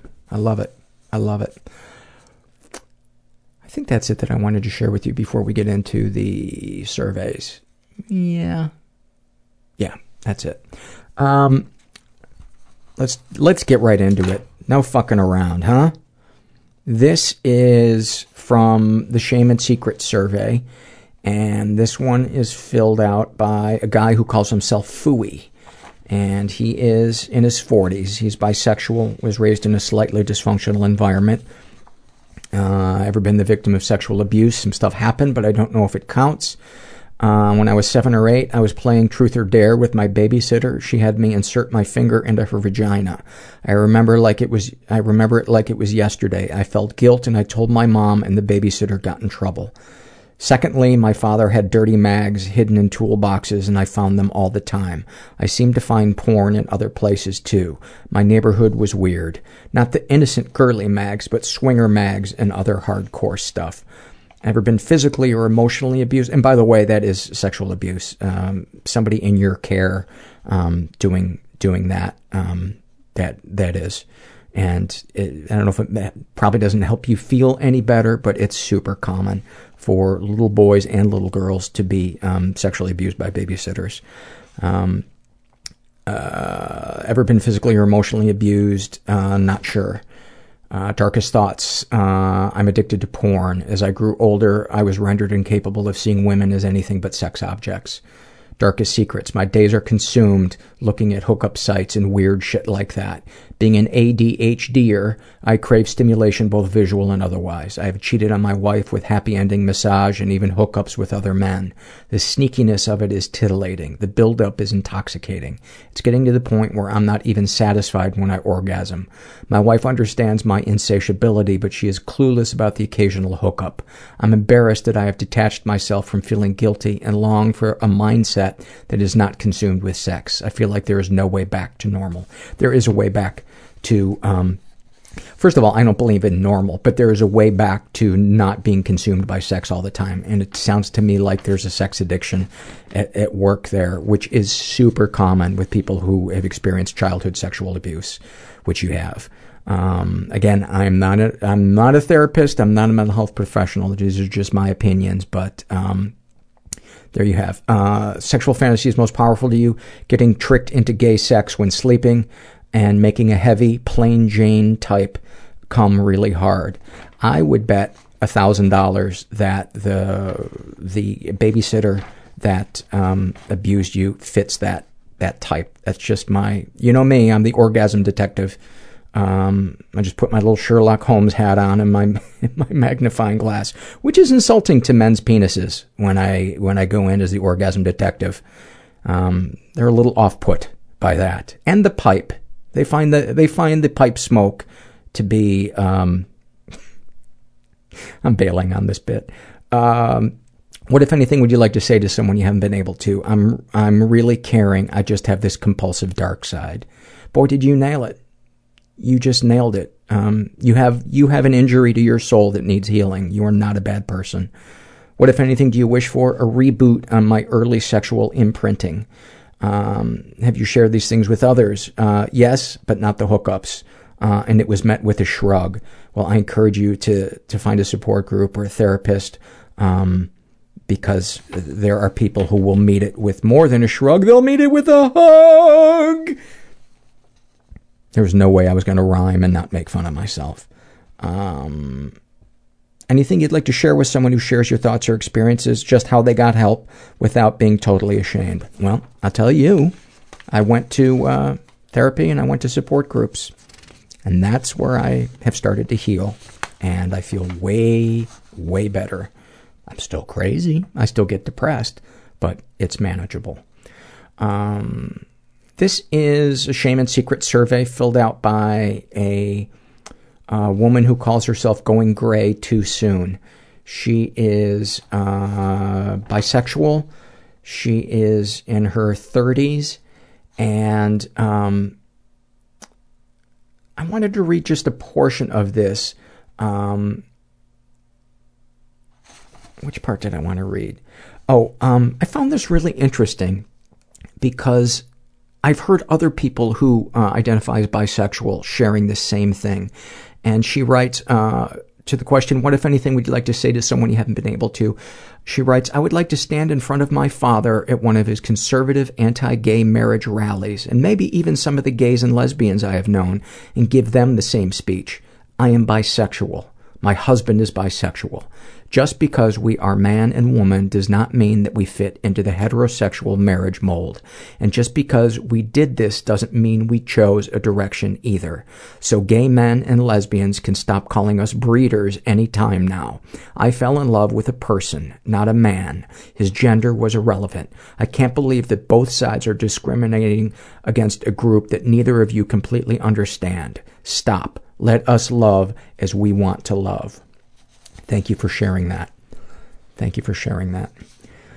Um, and I'm not uh, insinuating that the entirety of the gay and lesbian uh, community um, views that that way, but she's not the first person I've heard say that the, the, the bisexuals can, uh, um, or I should say, people who identify as as bisexual can often feel ostracized, like they don't Oh, Jesus, Paul, shut the fuck up.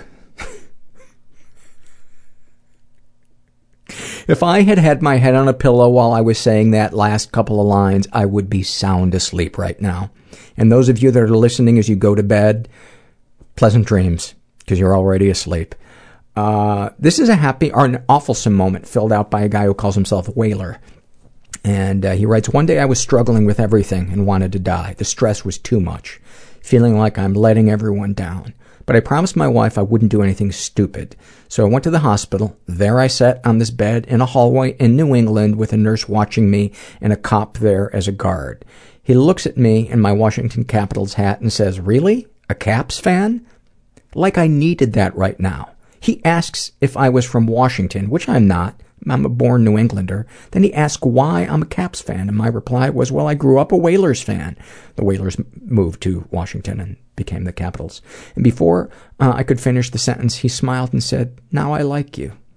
That was the first time I smiled in a few days, so there I sat, red eyes from crying, tears dried on my face, talking about the Hartford Whalers in an ER with a police officer who didn't ask about my problem, nor did he care. He was just happy to find a fellow Whaler fan, as I was. I've since gotten help, and I'm on the road to recovery. Go Caps. Fucking love that. I think I read this one. Did I read that one on a previous episode? That sounds familiar. Papers on my desk sometimes get very, um, very piled up and mixed up this I wish you could see. I should take a, a, a, picture of my unopened mail on the dining room table. It has it has um, it has overtaken. It is it is officially an occupation. My my mail, unopened mail, is officially illegally occupying uh, the dining room territories. This is from uh, Shame and Secrets, and there's just a part of this that I wanted to read. This is filled out by a woman who calls herself Trickster. She is uh, bisexual, in her 20s, raised in a slightly dysfunctional environment.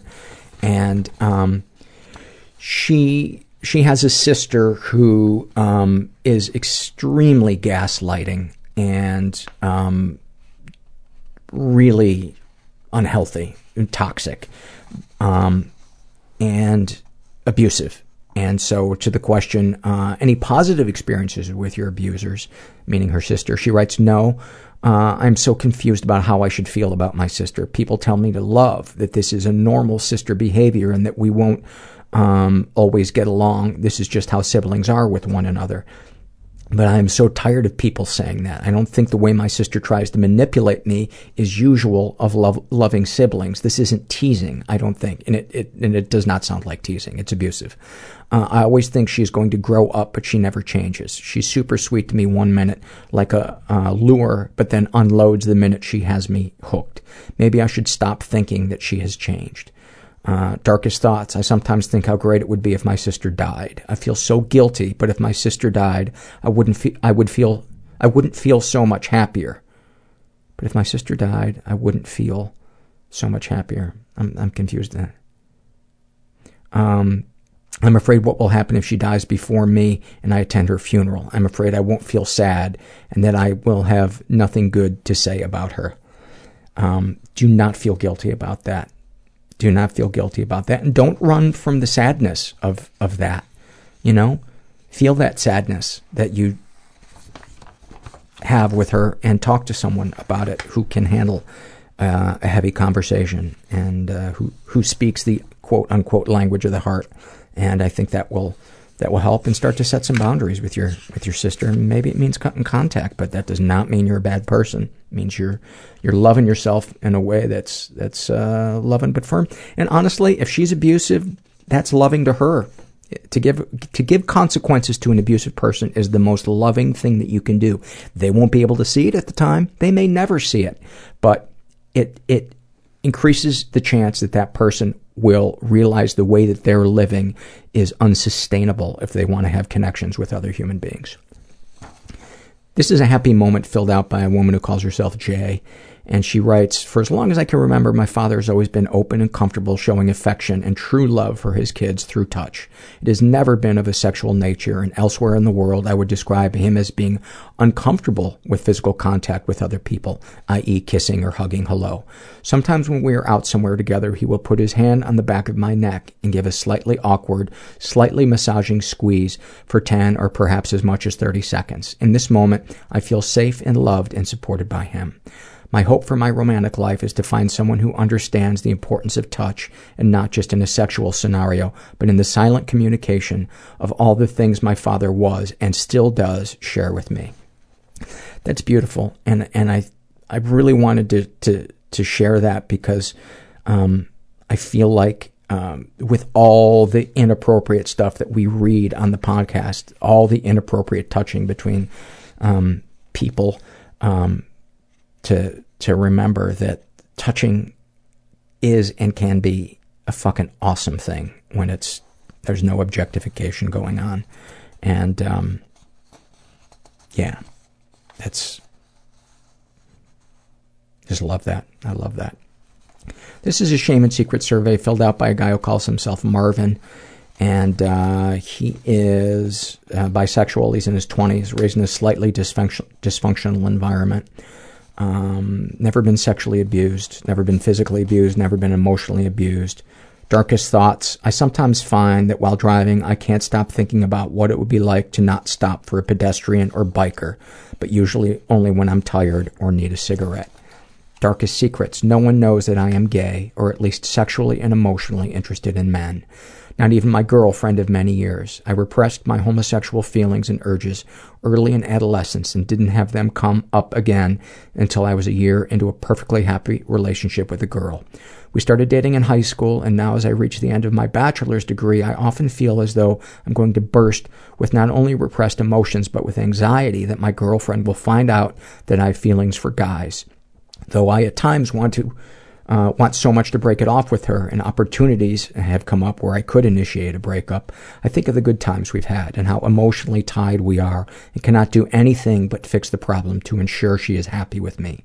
While I want to experience the world of the feelings I have, I hate myself for feeling like I may leave a lifetime of happiness and a traditional family with my girlfriend for something so shamed by everyone in my family uh, sexual fantasies most powerful to you. I often fantasize about guys I see in the in the university library. When I go to study, I look for a spot by a guy I find attractive so I can fantasize in between studying. I imagine I follow him into the restroom and stand at the urinal next to him. And once he pulls his dick out, I come from behind and grab it and whisper in his ear how hot I think he is. I kneel on the floor and bring him so much pleasure with my mouth before letting him bend me over and fuck me right there in the restroom in the middle of the day. Sharing this makes me feel somewhat uncomfortable, and even though it is anonymous, because homosexuality is so shamed in my family, and I think of anyone, if anyone knew I wanted these things, they would hate me and remind me that I can't be happy with the normal life of heteronormativity. That's a big word. You are in college. Uh, I also feel a slight amount of shame for wanting something I've been told is disgusting. Uh, what, if anything, do you wish for to come to terms with my sexuality and for it to be accepted by those in my life that I love? You know, my first thought is, it does, they will probably, maybe or probably never accept it, but you can accept your sexuality, and that's that. That is the mission that is on your plate, my friend. Uh, have you shared these things with other others. I've shared my sexuality with one gay friend who is my support system as of right now. I feel somewhat like a burden on them because they are the only person I can talk to about these issues, but they are wonderful and are always so supportive. Um, you might ask them. You might ask him, you know, I'm getting this feeling that I'm becoming a burden on you. Um, maybe try to expand your support network. Um, but that's fantastic that you have that person.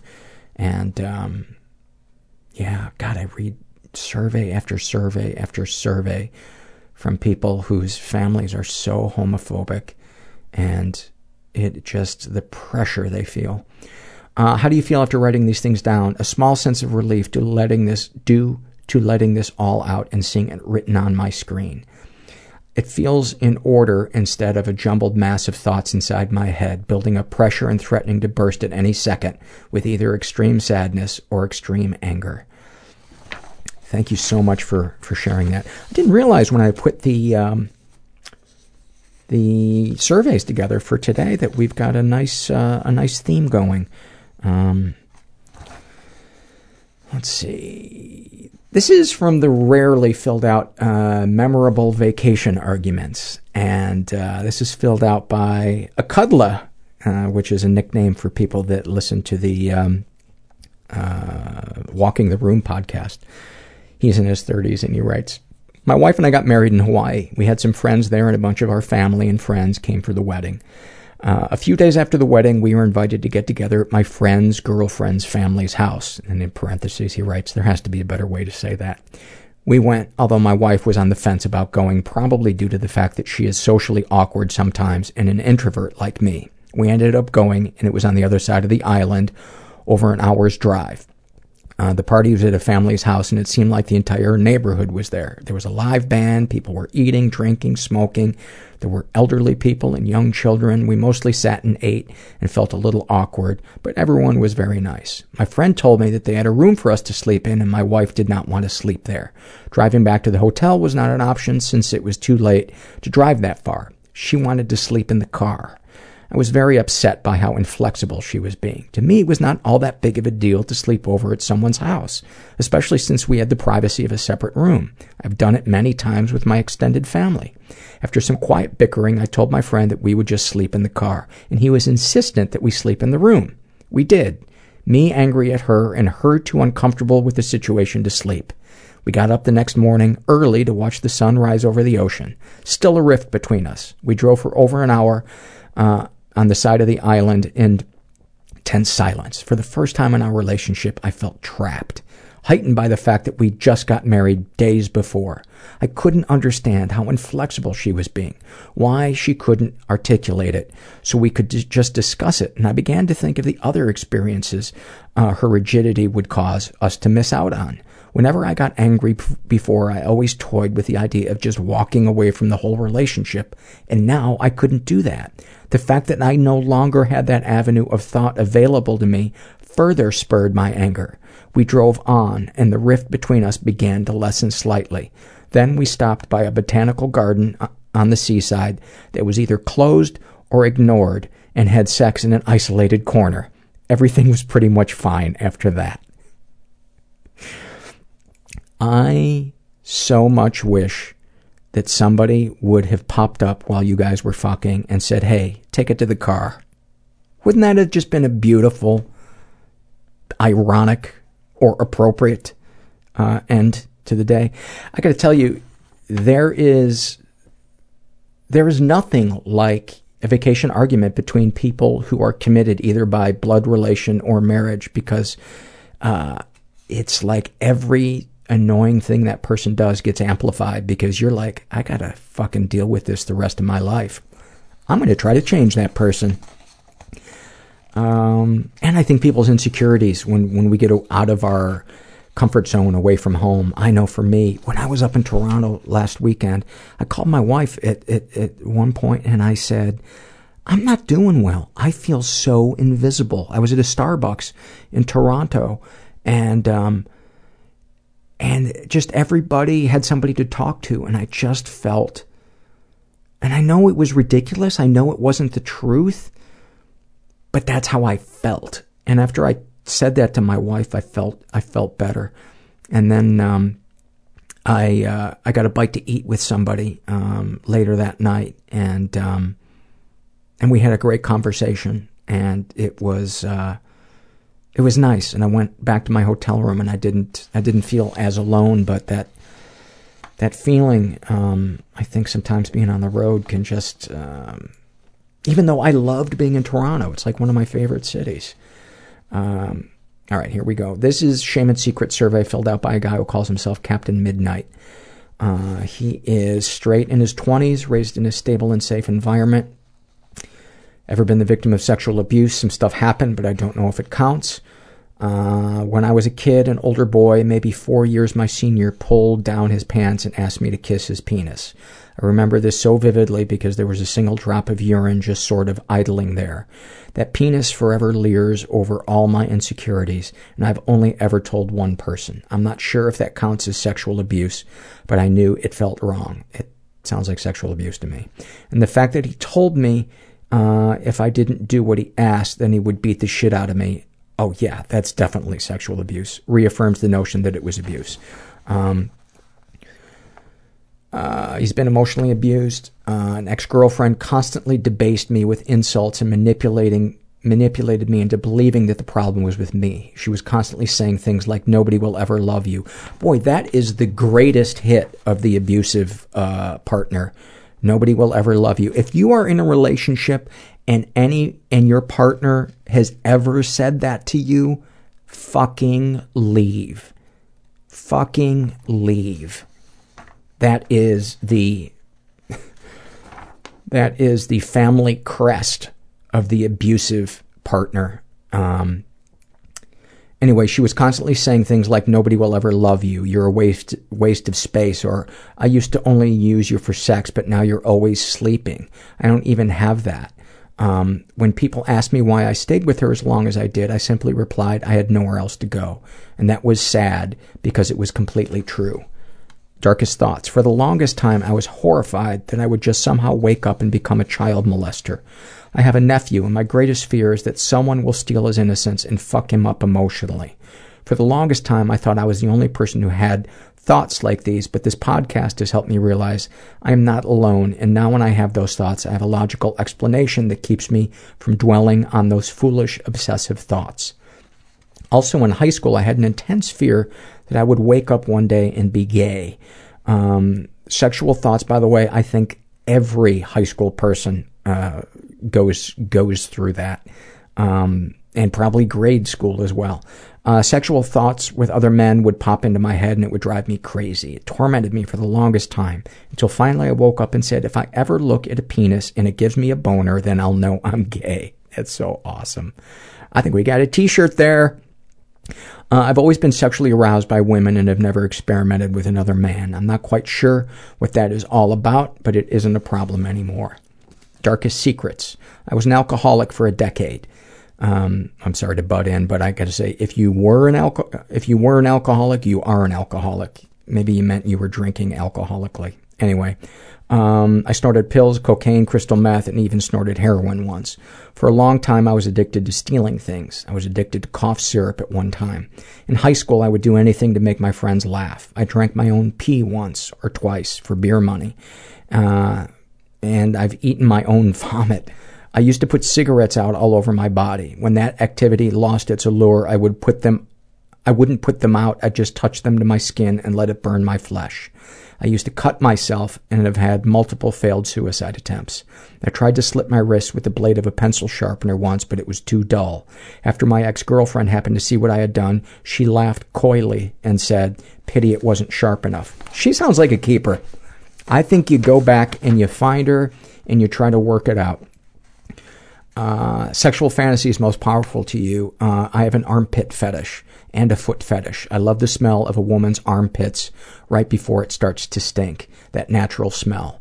Sharing this makes me feel normal. Uh, I want to high five you on that one. I do kind of like that smell too. Um, supposedly Napoleon used to tell, uh, was it Josephine that was his, uh, his wife or lover or whatever? Um, he would be gone for like two weeks and he would beg her to not uh, wash when, when he was away. Uh, I, I, I like that smell too. Uh, I'm not a big fan of the feet, but um, I know a lot of people are. Um, what, if anything, would you like to say to someone you haven't been able to? I forgive you, all of you. Please forgive me. Um, I'd like closure. What, if anything, do you wish for? That my anxiety wouldn't become so overpowering that it causes me to step away from whatever it is that I'm doing. I wish my anxiety wouldn't keep me from sitting through all my classes at the college. I wish I didn't have the intense fear of a panic attack manifesting itself at any moment, always lingering in the back of my mind. I wish I didn't have to deal with my mood swings. I wish Depakote and my other meds didn't fuck up my teeth and make my gums bleed. And I wish my girlfriend was able to get health insurance so she didn't have to order her meds from Canada and wonder if they are exactly what the packet says they are. Have you shared these things with others? Yes, uh, with the one closest to me. She has encouraged me to be open and is the only and is the one who told me about this site and podcast. She accepts me for me and all the fucked up shit from my past. It seems like it's too good to be true at times. How do you feel after writing these things down? Better. Grateful that there is a place like this for others like me. Anything you'd like to share with someone who shares your thoughts or experiences? Thank you for encouraging me to talk about these things and for not making me feel like a two headed boy under the tent at the visiting freak show. Thank you for that. Thank you so much for that. Um, this is um, this is filled out by a, a kid uh, who calls himself Octavius the Octopus, and he is gay, and he's between uh, twelve and fifteen years old. And um, this was a struggle in a sentence survey, but if I, I wanted to read it in the heavier part of our surveys because it is very heavy. Um, about his depression, he writes, uh, It's the kind where some days I can't get out of bed knowing what I've done and how dirty I am inside. About his anxiety, panic attacks. I did what? Oh God, I did that? I'm going to be sick. No, wait. I didn't eat enough to throw up. I need a screwdriver about alcoholism and drug addiction. My dad is proudest when I can drink as hard as he does. About his anorexia. Guys don't have anorexia. I just don't eat so I can feel more alert. It makes me smarter and better. This isn't a disorder. It's an accomplishment. My ribs are a testament to my dedication. About his love addiction. Sex is love, or it's close enough for me Uh, about his sex addiction. I can make you want me even though I'm underage. I've been getting people better than you since I was 12. I can own you and use you and you can't hurt me, but you can want me and if you play your cards right, I'll pick you. The more you say you don't want me, the more I promise I can have you on top of me by the end of the night about being a sex crime victim. I don't even remember how many times my uncles threw me around, but all my anger turns to hatred for my father and what he knew, and the hate gets so big I have to hurt myself just to get it out of my head. Uh, my dad thinks if we drink together and go out to bars together, I'll forgive him for letting my uncles fuck me. But instead, getting me into bars just gives me a chance to do stupid things that I'll be terrified of the next day, but feel great at the time. Snapshot from his life. If I go to a therapist or something, they'll put me in a foster home where I'll be raped. So I'll just keep throwing whatever's in this drink back, and then I'll realize it's empty. So I'll get up to get more, and then it's morning the next day, and fuck school. I don't need to learn. I need to unlearn everything. That is some of the heaviest shit I have read in the three years of doing this podcast. And I just want to send you the biggest, warmest hug, buddy. And I don't know what to say other than there are people in the world that will love you who won't abuse you. And I don't know what it's like or to, what to tell a kid who is afraid of going into a foster home but is being abused at home. I don't know what to say because I've heard about bad foster home experiences. Um, maybe post in the uh, in the forum, and um, if we get some mental health professionals who have some uh, some stuff to weigh in with, we can we can have them post underneath it, or maybe email me. Um, but we're sending you a big hug, buddy. Hang in there. You don't have to live in that shit fucking environment for much longer. And you got to heal those wounds. Um, this is an awful moment filled out by uh, a woman, uh, girl. Uh, she's uh, 18, calls herself Perdita the Penguin. And uh, her awful moment, she writes My birthday was on the 15th. My father is a cynical, bitter human being who was verbally and emotionally abusive to everyone in his life from day one. He frequently under just imagine it from day one. Literally, he came out of his mom's vagina and went, gee, holding his nose. Oh, sweet mother of God. Sweet release. Uh, he frequently undercuts any accomplishment anyone mentions and goes on at length about how hard his own life was and cannot compliment anyone. We went out for Chinese uh, went out for Chinese for dinner, and I could see he was about to make my mother cry. So I started firing back for the first time without regret. Any other time I've defended myself or others, I felt guilty about it and stopped after one comment and apologized. Not the night of the 15th. It was nonstop jokes about my dad being so old he remembered the invention of the horseless carriage. How even if I stopped college right now, I would still have more education than his dumb ass, implying he got passing grades in college English because he banged the teacher. And my brother joined in, perhaps encouraged by the fact everyone at the table was laughing except my father.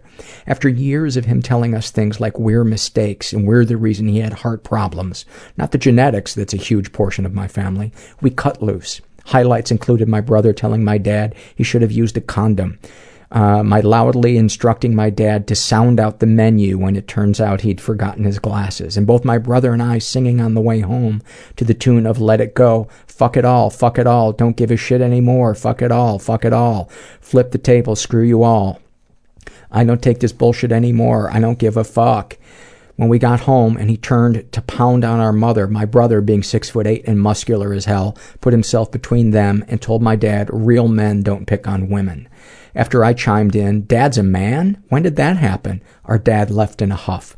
As his parting shot of drama, he tore up his birthday card to me and said he wouldn't be getting me anything for Christmas. I said, so I guess it'll just be family this Christmas then.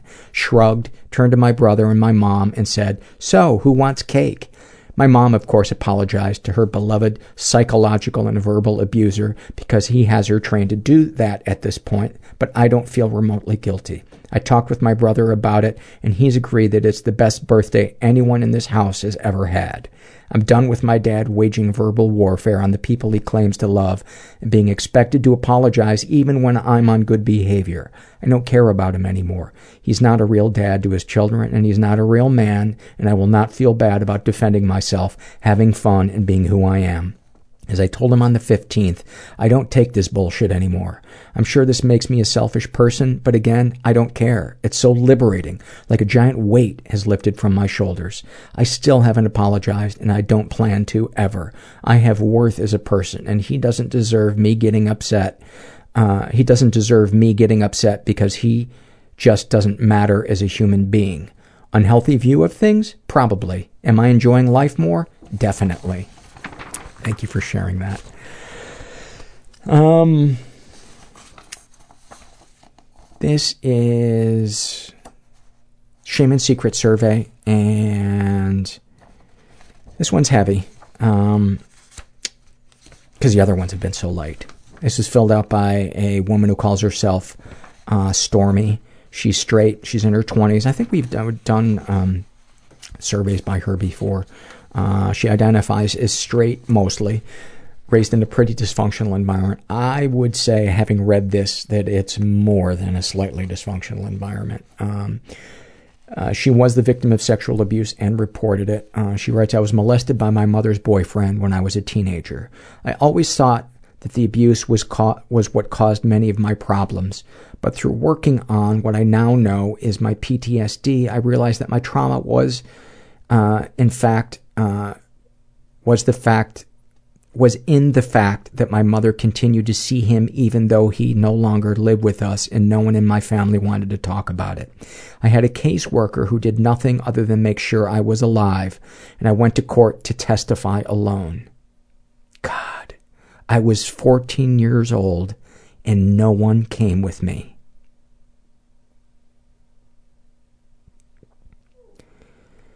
Herbert's Herbert's crying outside the door right now. Um, I've cried twice in therapy when I get to the part of the story where I remember that the social worker did not even put her hand on my shoulder as I told the judge what had happened to me. No one asked me why I was alone. That is the definition of heartbreaking. Have you ever been physically or emotionally abused? Not sure. Um, never physically abused, but my parents did not do a very good job of letting me be a kid. There were not many boundaries on what they would tell me. Uh, my first real boyfriend was also very controlling and jealous. Uh, any positive experiences with your abusers? Of course, they're my parents and I'm an only child. This is the first time in my life where I have created some distance from the both of them in order to just think about myself. It feels selfish, but I am pretty sure I wouldn't be able to survive what I'm currently going through if I had to put my energy into parenting them as well. Uh, darkest thoughts. I've gotten overthinking messed up thoughts. There are much worse things in the world. Darkest secrets. I have herpes. I still can't say it without tearing up or stuttering. I can read it, type it, but, but saying it hurts too much. I've learned so much about the virus now that I know I have it. I did not know that it is basically never a simple situation. Many people will never know when or how they got it, although I'm pretty certain of how I did. Also, the types and locations make for so many different situations. I have herpes simplex virus type 1, genitally. I basically have had one cold sore outbreak on my genitals, and my entire life has changed because of it. The stigma my kind of herpes has because it is below the belt. I hope people know that it kills souls. Physically, I am more than fine. My antibody levels were still low four months after the outbreak. I do CrossFit, pole dancing, ride my bike, but emotionally, I am so unhealthy. I almost killed myself this summer. Hopefully, Zoloft will help. Um, she doesn't really have sexual fantasies anymore. Um, uh, she writes, It's hard to think of having sex with anyone since I would have to add the quote, talk in there before we engaged in anything. What, if anything, do you wish for to not have herpes? Have you shared these things with others? I have shared it with a few people. The person who I am fairly certain gave it to, uh, I gave it to B still says he is negative. Oh, who gave it to me still says uh, he is negative for type 2. He knows the kind I have and has refused to get tested for it. My ex, a different person from the one who gave it to me, who was so supportive at first, ended up telling one of his close friends, which ended any chance of the two of us working through our issues aside from this. Uh, I no longer tell anyone besides medical professionals. How do you feel after writing these things down? The same. Is there anything you'd like to share with someone who shares your thoughts or experiences? I do not think I could be of much help besides just sharing my story uh, right now. Knowing that other people have gone or are going through something similar does not help because there is no one in my life who is or has gone through this. Sure, there are there are some. Sure, there are people in the world, but no one around me. I'm the only one out of all of my friends. I'm coming to terms with the fact that I will not have a romantic partner. Maybe people can find comfort in knowing that it is possible to come to terms with that. Uh, first of all, I want to give you a, a hug. Um, and you've been through so, so much. And I just want to say that I know a half dozen people that live with herpes who are in committed relationships. So people can, I'm not saying it's easy. I don't know what it's like and I don't pretend to know what it's like, but don't, don't write that off. You know, maybe there are support groups, maybe there are um, online dating places or things, but um, I hope you heal from that stuff that was done to you as a kid because I think that's that's a lot. Um, that's just uh, that abandonment by your by your mom and that fucking social worker. Oh god, I hope that social worker quits her fucking job. I'd like to say fuck one more time. This is a happy moment filled out by um, a woman who calls herself Missing My Stargazer. And we've read surveys from her before. She's a widow and she's in her 20s. And this is her happy moment. And she writes, I'm not sure if this is more of an awfulsome or happy moment. I think it may fall somewhere in between, but I'll share it here. I'm a 29 year old uh, widow her husband died in a car accident who belongs in an online support group slash message board for uh, specifically for young widows. About a month ago i had dinner with a woman i've gotten to know through the group. We both lost our husbands unexpectedly her about six months before me. And we were both in their mid we were both in they were both in their mid 30s when they died. They were both huge music fans who had really similar tastes and favorites. One of those shared favorites was the Flaming Lips. They were my husband's absolute favorite. Um, and we spent a little bit of time discussing how hard it's been for us to listen to them now. I had actually just seen them at a summer music festival a few weeks prior, and while it was an incredibly difficult and emotional set to listen to, it was something I felt I had to do for my husband, like I was seeing them on his behalf. I ended up breaking down three times during the set, um, one of those times was, of course, during the performance of their song, Do You Realize? That song made me cry the first time I heard it. Um, it turns out that the other widow has also had a really hard time with that specific song for very similar reasons because it reminds her of her husband.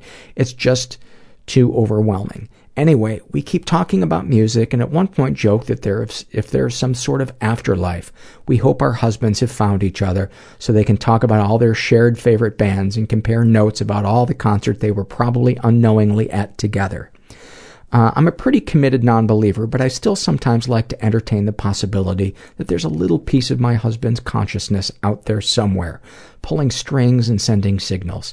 And this other widow and I both agreed that if our husbands could still communicate with us, if they could still somehow send us messages and signs that they were still out there somewhere, listening and watching over and loving us, they'd let us know through music. So we laugh and cry and talk about things only other young widows can really understand for over two hours before we say goodbye, goodnight and part ways. She heads for her car, I head to the train, and we make our way home. When I get home, I log onto the Young Widow Support Group message board to see if there are any interesting new posts and see that I have a new private message. It's from the young widow I just had dinner with. She tells me that when she got in her car, turned the radio on, what was the next song? The Flaming Lips, Do You Realize? So maybe our husbands are friends now. Maybe they've run into each other and hang out and talk about music.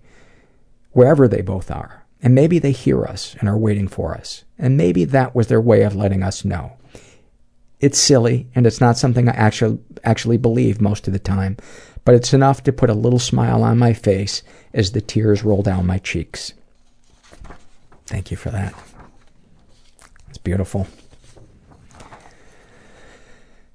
This is uh, this last one is an awfulsome moment filled out by. Um, I would classify this as a happy moment, but uh, filled out by a guy who calls himself Norse by Northwest, and he is 17. And he writes, after having run through every excuse in the book and having had nightmares about my extremely Christian roommate finding out I was gay, I came in to find him crying his eyes out. His cell phone snapped in half on the floor. I asked him what was going on, and he blurted out that nothing had worked, and eventually he admitted he was gay.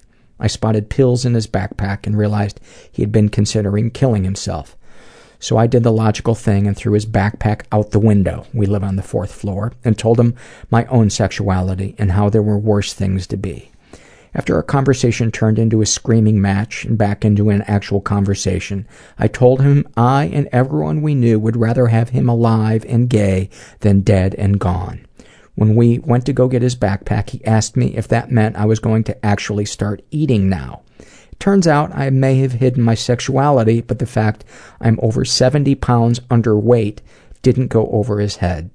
When I protested I was better off this way and admitted I didn't feel like I deserved food, he told me he'd rather have me weigh more and still be here than be dead. I was so moved I ended up crying, and we ended up hugging on the front lawn of our dorm. When someone walked by yelling out faggots, we both laughed like crazy people. I still haven't gotten treatment for my anorexia, and he hasn't come out to anyone else, but when I think about that moment, I really believe we can make it through the shitstorm that is college, so long as we stay friends. That is a hall of fucking fame moment. That is. Ah. That is so beautiful. That is so beautiful. Phew.